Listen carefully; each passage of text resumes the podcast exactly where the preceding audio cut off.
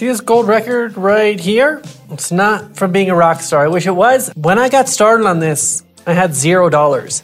So this week we've been talking about how to create digital assets, how to create your passive income for this year, and become what's called a digital landlord. Today we're going to talk about how to create that passive income with zero dollars out of pocket. Let's get into it. How to use the power of marketing to build a life you don't need a vacation from. If you want the answer, keep listening. If you want it faster, visit digitalnomad.com slash podcast. Hey, it's Christian, the Work from Anywhere guy. We're back with the Digital Landlord series because if we want passive income, we have to have an asset that creates that income. In the real world, houses throw off rent checks. Online, we have to own something that produces that income for us. So we actually have to create a digital asset.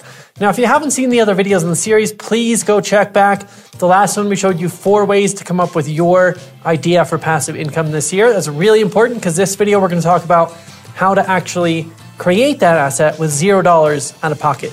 Now, like I said, when I started on this gold record, from day one, when I had zero sales, I knew that I wanted it. And I knew how many sales it took. So the last video we talked about calculating how many sales to make a million dollars. But I started creating my digital asset and I sold the very first one. And I walked in the room uh, just like a proud father. My baby had just taken its first steps and I was ecstatic and I told my girlfriend about this and I was jumping up and down. Now I ran upstairs to brush my teeth after breakfast and while I was in the bathroom, another sale came through on my phone.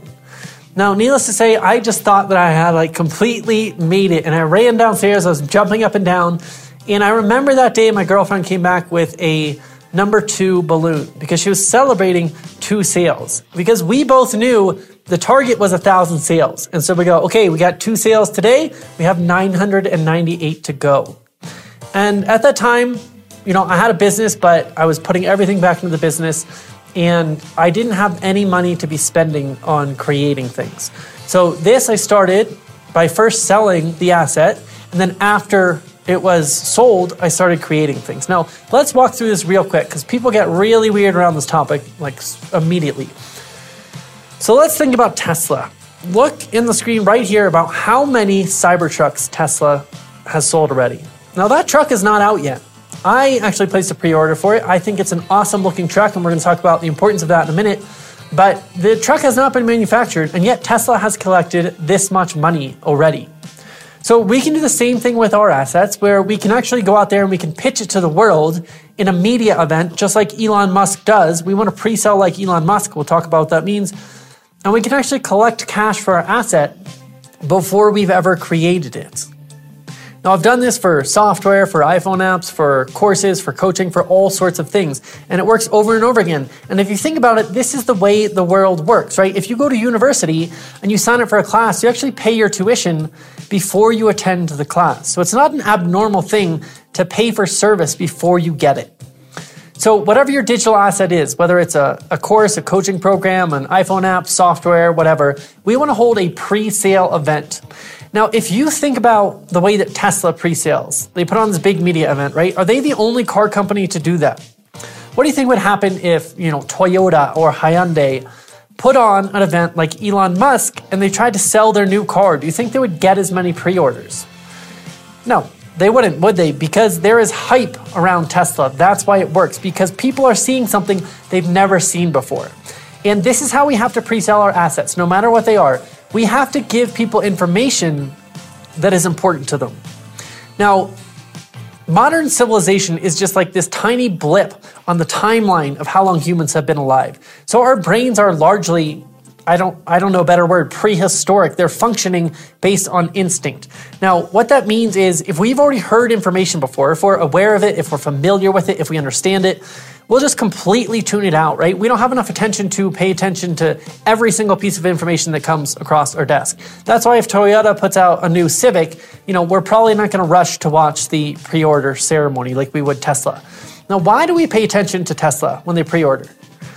It's because the Cybertruck is like nothing we've ever seen before. It makes you stop and say, wait, what? And some people love it, some people hate it, it's polarizing. You cannot help but stop and pay attention. Now, Elon Musk is a genius and he doesn't stop there. So they have these indestructible windows And I don't know if this was a media stunt or it was really an accident, but he's taking these lead balls and he's throwing them against the window of the Cybertruck. And he's telling us how the window's not going to break. And what happens? The window breaks. And so this just throws the media for a complete loop. They're publishing the new Cybertruck everywhere you look, and everyone in the world has heard about these windows breaking. That's billions of dollars in free publicity. So, what's happening with Tesla and the Cybertruck and the products they release is our brain is seeing new information we've never seen before, and it thinks it's important to notice it for our survival. Because if we've seen a Honda Civic before, our brain takes that piece of information, it puts us in a folder called Honda Civic. That folder is already established. If the Cybertruck comes out and we try to put that information in the Cybertruck folder, there's no folder for that. So humans greatly overvalue what is new. So, in order to sell our digital asset, we have to create something new about it. Now, it doesn't, you don't have to be Elon Musk, you don't have to be creating something that is the newest thing in the world. You know, one example I love to give about this is the Marina Bay Sands Hotel in Singapore. It's just three skyscrapers with a little bit of magic on top. So you can see the foundations are exactly the same as any other skyscraper. If it didn't have the top section, it wouldn't be notable at all. But what do they do? They put a little bit of magic on top, and we're gonna do the same thing with our digital assets. And the way we do that is we warn our audience about something good or something bad. So if we're talking about, if I'm selling a snowboarding course, I can warn the audience about a new way to learn snowboarding that helps them get better faster. And if I can position that as something new and they have no file to put that in, then they're gonna stop and pay attention. So that's how we create our passive income digital asset with zero dollars out of pocket and become digital landlords, even if we have no money right now, is number one, we figure out our digital asset idea. Check out the last video for the four ways to do that. And number two is we pre sell that with a hype event. Now, on the internet, we're usually just going to use a landing page and a sales page to pre sell it, and then we can create the product once the sales start coming in. Now, this makes sure that there's demand. So if Tesla went out there and they sold the Cybertruck at this event and nobody signed up for pre-orders, they'd probably cancel production of that truck because it would be a big waste of money. So we're gonna do the same thing with our digital asset. We're gonna we're gonna take orders, and as long as we have orders, we'll use that money to create the asset. If there's not enough orders, we'll just refund them and we won't create it.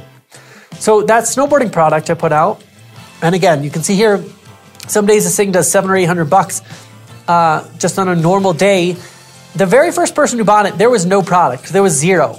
And the welcome email says, Hey, welcome to the snowboard school. You're going to be getting two new videos every single week for the next three months, right? And so then I can just create those videos every single week and space them out over three months. After that, the product is done. And new people that buy, they get the whole product at once. But everybody who bought in the first three months, they got two videos at a time. Now, I've done that in every business I've ever created.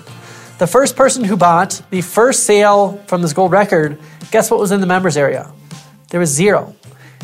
And it's not unethical if I know I can deliver and expectations are clear with the customer. So I tell them, hey, this is the release schedule. This is when week one starts. It starts next Monday. And then I have the weekend to go ahead and create that video for them. So they know that it's going to be dripped out, just like a college course would, just like the Cybertruck has a release date in the future.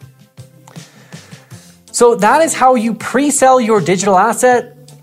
Again, sell it, then start creating the product. Use a media hype event by giving people new information they've never heard before, so they have to create a new folder in their brain to put that in. That is what gets us what's called attention, which is a, an instinct for our survival. If it's something we've never heard before and we think it's important, we're going to stop and we're going to pay attention. That's the only way. If it's a Honda Civic we're looking at, put it in the Honda Civic folder. We're not paying attention.